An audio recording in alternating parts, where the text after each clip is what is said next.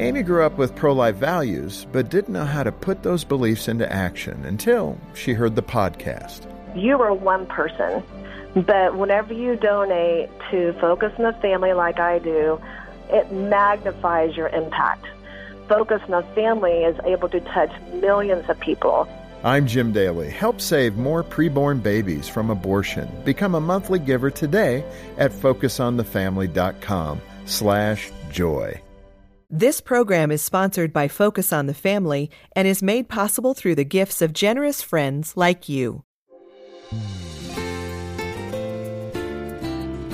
I wanted this Bible to be mine. I didn't understand how. I didn't understand how in the world that would be mine. I wanted that yoke that was easy and this burden that was light. I wanted this capacious God. I didn't want my flesh to be to be screaming about things that God didn't love. I really wanted that. And that was shocking to me. Well, that's a profound statement from Dr. Rosaria Butterfield describing the incredible transformation God did in her heart, bringing her to a faith in Jesus Christ. And we're eager to share Dr. Butterfield's uh, powerful story with you on today's episode of Focus on the Family. Your host is Focus President and author Jim Daly, and I'm John Fuller. I'm sure all of us have encountered someone who was so diametrically opposed to God, faith, and the Bible that we wondered if there was any hope for their salvation. In fact, uh, we might be tempted to write certain people off because they are so blatantly living in sin and refuse to acknowledge that God even exists. But in reality, the Lord can reach anyone. No one's beyond the grasp of God, even the most unlikely of converts. And Rosaria is a living example of God's grace and mercy and forgiveness, which are abundantly available to every one of us. If you're listening right now, wondering if God knows you or cares about you, I want to urge you to lean into this wonderful story today because it will change your life. Hmm. And Dr. Butterfield has captured her story of transformation in a book called The Secret Thoughts of an Unlikely Convert An English Professor's Journey into Christian Faith. Call us and we'll be happy to tell you more. Our number is 800, the letter A in the word family, 800 232 6459 or you can learn more about the book and our guest at focusonthefamily.com slash broadcast. And now, Jim, here's how you began the conversation with Dr. Rosaria Butterfield on today's episode of Focus on the Family. I want to start with uh, kind of the beginning. Okay. Um, where you're coming from, Right, kind of you right. as a high school, college student. Yeah, yeah. What was your attitude? Uh, where were you at? Yeah. And this is before you encountered Jesus, Right, obviously. So let's start right there. Yeah, uh, yeah. What kind of person were you? Uh, well, I was a thoughtful person. I was an intellectual. I was. Um, I had been raised in the Catholic Church and had gone to predominantly Catholic schools. I loved the nuns. Um, they taught me to diagram a sentence before I tried to interpret it, and I personally thought that was a great life skill. When that set you up for a PhD in Oh, English really literature. Did. You know what? It really, really did. Um, but you know, they also taught me to stand with the disempowered and to seek out the unlovely and the unloved and draw them in. And so that was very much a life value for me. Um, I would also say that I had a predominantly heterosexual adolescence. Um, I did not date until college, and in college, I met my first boyfriend, and it was a very heady experience um, in college men started to notice me and that was that was intriguing but at the same time an undercurrent of longing had inserted itself into my heart for women and it was a confusing time as well so from uh, my college days through my graduate school days i continued to date men and at the same time just experience a overwhelming fascination and desire to be not only in the company of women, but also to be sexually in the company of women. And so at the age of 28, I came out as a lesbian, and I thought I was just simply telling the truth. I didn't have a big agenda. I was just trying to say it like it was. Rosaria, you know, that's shocking. I mean, people I, right now are saying, okay, this is going somewhere. I got to listen to this. But what help us understand as heterosexuals, um, it, it's kind of straightforward how you described it, but to have an undercurrent of longing Yeah. for someone in the same sex. Right. uh, well, well, uh, did you feel when you were a teenager it was there, or No. how how did it come No. about? How did No. you uh, Uh, how did you feel? Okay, I'm not that attracted to Right. to men. Right. Yeah. No. You know, I would say, and I think these are very hard. That's a that's a good question, but it's only a question that can be answered theologically. So I simply can't go back to Rosaria at 21 and answer that question. But I can go to Romans 1, and you can too. And we can see that an unwanted homosexual desire, or even a cultivated, wanted homosexual desire, comes from original sin. And it is really only the Bible that can help us explain that. That original sin distorts even our most primal, original feelings. And as Christians, we know that original sin distorts us, actual sin distracts us, and indwelling sin manipulates us. And that's for believers. Yeah, and I, the thing I want to make sure people are hearing from you, and uh, I know that it's it's probably uncomfortable to talk about those days because you're a different person now.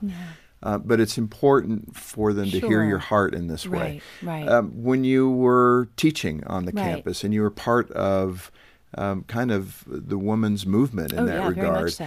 just set that setting. There, there's such angst Right. toward Christian thought, uh, Christian students, um, Christian culture. Right. And I, I'd like to dig into that a bit and talk about that angst that is there. Why the hatred? Mm-hmm. Right. Um, oftentimes Christians are uh, seen as the haters, yet Right. it, it feels like there's a lot coming from the folks who are same-sex attracted Absolutely. That uh, doesn't fit with me. It's not the way I think about my faith and my Lord.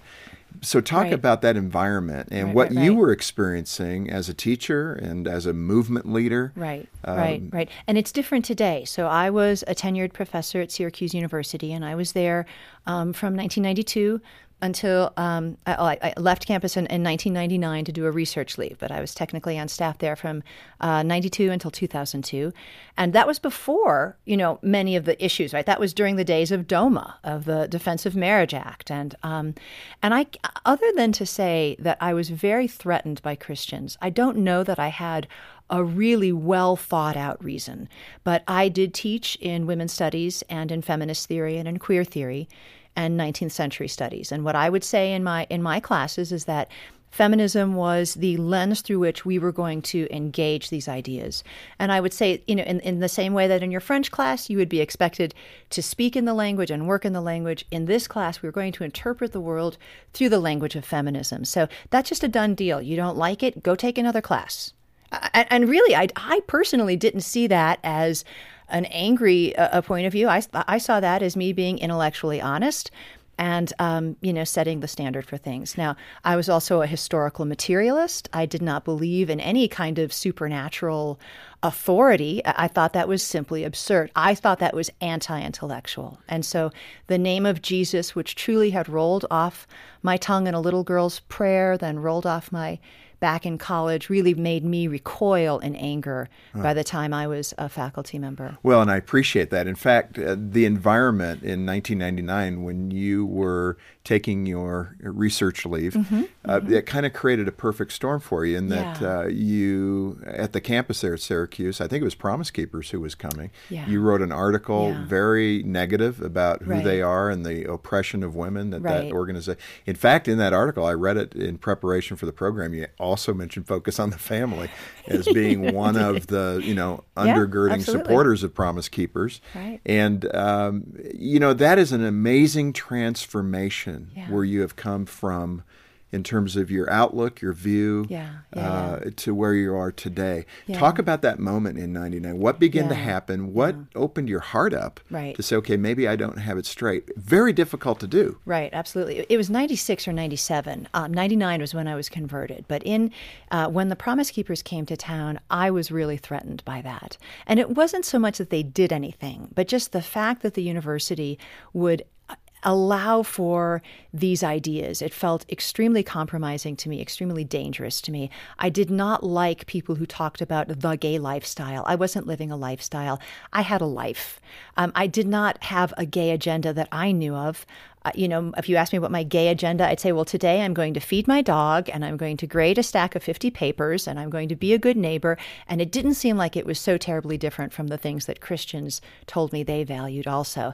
And so I was really threatened by that. And I wrote what I thought was just, you know, an editorial uh, expressing my concern. And they made it an op ed in the paper and it became a big deal, such a big deal that it, it, generated hate mail, it generated fan mail. And one of the letters came from Pastor Ken Smith, the pastor of the Syracuse Reformed Presbyterian Church. And it was an interesting letter. Now, what you should know is that I had already written my tenure book. So I was feeling a little bit of hubris right now. Right. Uh, because uh, which, tenured professors are pretty much untouchable. Because right? tenured professors are pretty much untouchable. And we can get back to that because there is a way that as a Christian, the Lord used that for me. Mm. Um, so I was feeling like I needed to write a big book. And I wanted to write a book about the religious right from a lesbian feminist point of view. And so I was watching Focus on the Family. I was probably on your mailing list. Mm-hmm. Uh, and I was certainly watching The Promise Keepers. And when this letter from Ken Smith came in and, and he wanted to help me understand Christianity, you know, my first thought, because I'm a manipulator and I'm a user, but I'm also a serious scholar. My first thought is, wow, this Bible's a big book. I don't read Greek. I don't read Hebrew. And look, here's a Bible scholar who could be my free research help. okay. So I was happy to talk to Ken. That's Although I will tell heart. you, uh, it was, yeah, but I will tell you that his letter was neither fan mail nor hate mail. He seemed like somebody who could engage ideas and probably would not drop dead if we sat down and had a conversation. And that meant something to you. It did mean something. it was sincerity. It was sincerity. And so he invited me to his home for dinner. And I loved that idea. And the reason I loved that idea is the gay and lesbian community is also quite given to hospitality. We would also do the same thing. In, in, the gay and lesbian community, we would have people over for dinner who might disagree with us so that we can discuss uh, and linger long at the table. So the fact that these Christians wanted to do that th- made me think, oh, they're, they're kind of like me in this way. Mm. And so I, I, was happy to go to their house for dinner, and I discovered a number of things once I got there, a number of other similarities. Yeah, what happened? I mean, what was the environment like? Were yeah. you tense? Were you feeling like this guy's going to try to convert me? Um, well, I, I wouldn't. I didn't know. I thought it would all go into the book if he did. You know, I, right. So you're on you're on research collection. On, I thought I was in charge of this conversation. It didn't occur to me that, in fact, there was a a holy God who, before the foundations of the world, was watching and in His providence Providence was going before me and Ken. Mm. Um, at, I walked in. I was delighted to meet his wife, Floy, who, while a submissive wife, was certainly, you know, no dupe. She was smart. She was witty she was delightful. We could immediately start talking about anything. Was that unexpected? Were you completely? Thinking, well, yeah. quite frankly, I had no idea how evangelicals lived. I mean, I, I, before I left, I told my friends I'm going to this, you know, this evangelical Christian pastor's home for dinner, and there was a lot of ooh and ah, and you know, be careful. What? Well, or what are they like? Tell us. You know, what do they do? Tell us how this this works out. I mean, it was it was bizarre. We just had no idea how Christians lived. And so it was intriguing to me. What happened? I mean, so you well, had the, these in, encounters, you had these did. meetings, but what did it lead to? Well, well, what happened was we we had a lovely meal. Um, Ken prayed before the meal in a way that I had never heard before.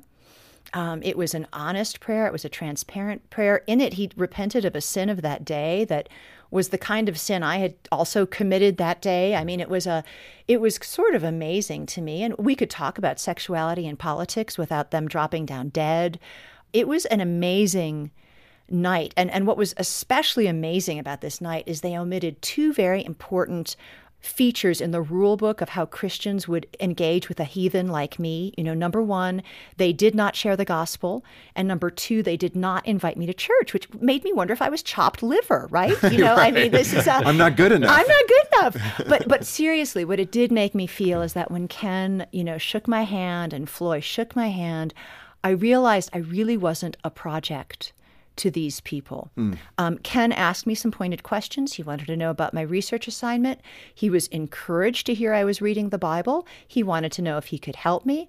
I let him know that yes, I needed help. I didn't read the original languages, I needed all kinds of help. And he said, Great, let's meet next week. And I said, Wonderful. See you then. Well, let let's finish that aspect of Okay. your transformation. Right, So you so- and Ken continued the discussion. We did. We and did. the relationship. And the relationship. And I was, of course, still thinking that I was writing a book on the religious right from a lesbian feminist point of view. And in in order to do that, I had to read the Bible. You know, not having been raised in the evangelical church, nobody told me that you're supposed to read the Bible a verse a day like a horoscope. You know, I- I- nobody told me that. So I actually read it like a book. And I looked at things like textual authority and authorship and hermeneutics. And I looked through the three different narratives in the Old Testament ceremonial law, um, judicial law, and moral law. And, and so I worked this thing out and I, I read it about five hours a day. And I read it through about seven times uh, in this course of what I thought was study. And I will tell you, I mean, of course, your listeners know this. A lot happens to you if you read the Bible five hours a day. That even for a hardened unbeliever, that's a lot of room with the Lord's wisdom. And I was immediately smitten by a couple of things. I mean, I'm a reader. I'm a, you know, that's what I do. I'm much more of a reader than a writer. I can go years without writing. I can't go five minutes without reading. I was really taken by a number of things in the Bible, and some of my well worn assumptions just weren't holding up. Well, let's. We've got a couple of minutes. Let's. In that aspect of the story, how did the Lord get a hold of your heart and, Yeah. and shake it loose and say, "Listen, I am who I said I am, Yeah, yeah, and here's yeah. your chance." Yeah, yeah, absolutely. Well, well, it was slow, and I didn't, and I went kicking and screaming. Let's be very clear about that. And Ken and Floy rode with me through the bumps. It was a two-year bumpy process. So Hmm. Wow, this they was never not- turned their back. They never turned their back. They never stopped baking bread. They never stopped, you know, meeting with me. They never stopped neighboring with me. Um, and I really did leave that that we had a relationship that was important, and they very much brought the means of grace to me. They they bared it out before me, so I could see it, and I could see its fruit in their life. And in But- your in your personal life, you're still engaged with absolutely, a woman, and Oh yeah, yeah. Yeah. Oh, in my personal life, I said, Yeah. and so that, so the Lord brought two people into my life at the same time because when I'm writing a book, the whole world, you know, my little world has to know exactly what I'm working on. So everybody in my LGBT community knew I was reading the Bible and I was writing this book. And two things, two encounters happened. One was the very liberal Methodist chaplain of the the campus chapel came to me and said, "Look, you've got it all wrong. You can have your girlfriend and Jesus." You don't need to have any part of the Old Testament. It is dispensable, and with it, the moral law. But at that time, I had been teaching a queer theory class of all things on the danger of creating canons within canons. And that's an idea in hermeneutics where you you leave away the big picture of a book to only look at a small angle that supports your mission. So i looked at him and i said you know maybe you should be sitting in on my queer theory class because we were just going over the illogic of that hermeneutic. You can't create canons within canons. Hmm. What you're saying doesn't make sense intellectually to me. I mean i love it in the flesh but it's not making sense to me. But the second encounter was even more powerful. At one of my Thursday night dinners, my very, very dear friend who identified as a transgendered woman, that would be someone biologically male who has taken enough female hormones to be chemically castrated. She uh, followed me to the kitchen and she sat me down and she said, Look, Rosaria, before you go back into that room with any more bowls of pasta or bottles of wine, you need to sit down because I need to tell you that I am scared. This Bible reading is changing you. What is going on? And I sat down and I said, Okay, look, what if it's true? What if this Jesus is a real and risen Lord? Hmm. And what if we are all in trouble? And she sat down with me and she looked quite defeated. And she looked me in the eyes and she said, Rosaria, I was a Presbyterian minister for 15 years. I prayed that the Lord would change me. He didn't. If you want, I will pray that He will heal you. wow, And so that left me with a kind of tacit compulsion to keep reading this Bible my very dear friend, someone I considered wise and kind and good, who'd been there for me in all kinds of things, had been rooting around in its deep crevices for life purpose and meaning. But the bomb she dropped also really enraged me. I mean, who is this Jesus who heals some, but not others? Hmm. And as I was reading through the Bible, it didn't strike me, at least it didn't strike me that my shtick was about healing. I didn't feel sick. The Bible doesn't really diagnose homosexual sex as an illness. The Bible diagnoses that as a sin. So we were we were working with parallel vocabularies even as we were reading the same book.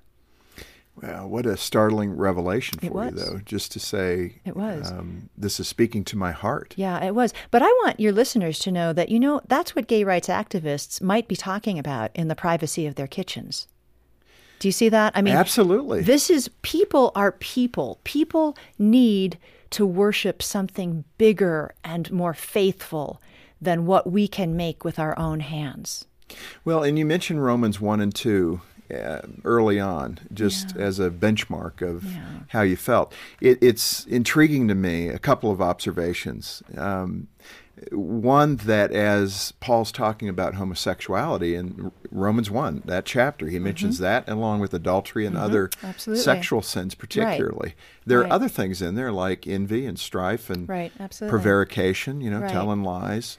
Um, but certainly the sexual sins are mentioned. And then he says in two, so were some of you. Yeah. Right after talking about homosexuality. Yeah. There's at least a connection there that homosexuals were leaving that to Right. follow Christ in Right, Paul's right, um, instruction, under Paul's instruction. But there's something else going on in there too, if I can just interrupt you, that was really striking to me. Again, I'm in I'm an English major, so I you know, this is my world. Words are my world.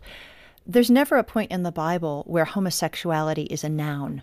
Hmm. There's never an example in God's economy where there is a person called a homosexual who is now an abomination because of who he or she is. The Bible condemns two things that are interrelated about sexual sin. It condemns a sexual practice apart from biblical marriage. That's number one. And it declares as sin a sexual identity that is rooted in a sinful practice. And so it really seemed to me that the Bible was a lot more generous to me than some of the Christians I met at gay pride marches. Yeah, now let's get there. Okay, I mean, so that's you know, really it. That's really it. And that was really it. That the Bible was dealing with homosexuality as a verb, as a practice that was either about a sense of identity or a sense of what I do in bed, not a sense of personhood. The Bible's definition of personhood was so compelling and so attractive to me, even as a lesbian, because it was so deep and rich and capacious and loving. Mm. You know, when Jesus said, My yoke is easy, my burden is light, I was a very hardworking professor. I worked 80 hours a week. I had no light burden. What that meant for me was intriguing. I want to take uh, all of us to that moment, though, where you really had the revelation that Jesus is real. Yeah, yeah. Well, it was very slow and it was very messy. But what really happened was I started going to church. And you know, and it was a really I didn't put in my calendar that day, hey, this Lord's Day you're going to go to church. But but one Sunday morning, I woke up in the bed that I shared with my lesbian lover, and an hour later, I was sitting in a pew at the Syracuse Reformed Presbyterian Church. And I was very uncomfortable there. I will tell you that I got there and I just thought, this is wacky, this is weird. I'm going to run really fast as soon as this service ends. Um, but I was really disarmed by a number of things about um, the worship service, about the people there. And so I kept going back. I wanted that yoke that was easy and this burden that was light. I wanted this capacious God. I didn't want my flesh to be to be screaming about things that God didn't love. I really wanted that. And that was shocking to me. And I don't remember anything that happened after that. Except for that, I started praying in privacy. And I started praying things like this. I could not start with my sexuality. It was simply too hard. It was my identity. It was deep. It was my job. Yeah. Uh, you know, it was what I did. I was the leader of the LGBT student groups. It was what I did. But I just started praying, Lord, can I trust you? Do I know you? Everything started to chip away after that. And one of the things that the Lord impressed upon my heart in one of these prayer sessions was this prayer Lord, can you make me a godly woman? I see it in your face. Yeah. The desire, the tears. Well, what a wonderful story about the Holy Spirit at work, drawing Rosaria to himself in uh, such amazing ways. And we're really looking forward to sharing part two of her story with you next time.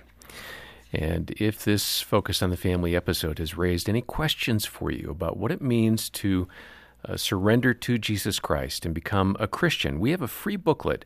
Uh, it's available uh, in print or download called Coming Home, and it answers your questions. We'd also recommend that you contact us to get a copy of Dr. Butterfield's book, The Secret Thoughts of an Unlikely Convert. Our number is 800, the letter A, and the word family. 800 232 6459, or stop by focusonthefamily.com slash broadcast. I really hope you will contact us about Rosaria's book. It's such an amazing story and a great resource uh, that you can use to share your faith with others.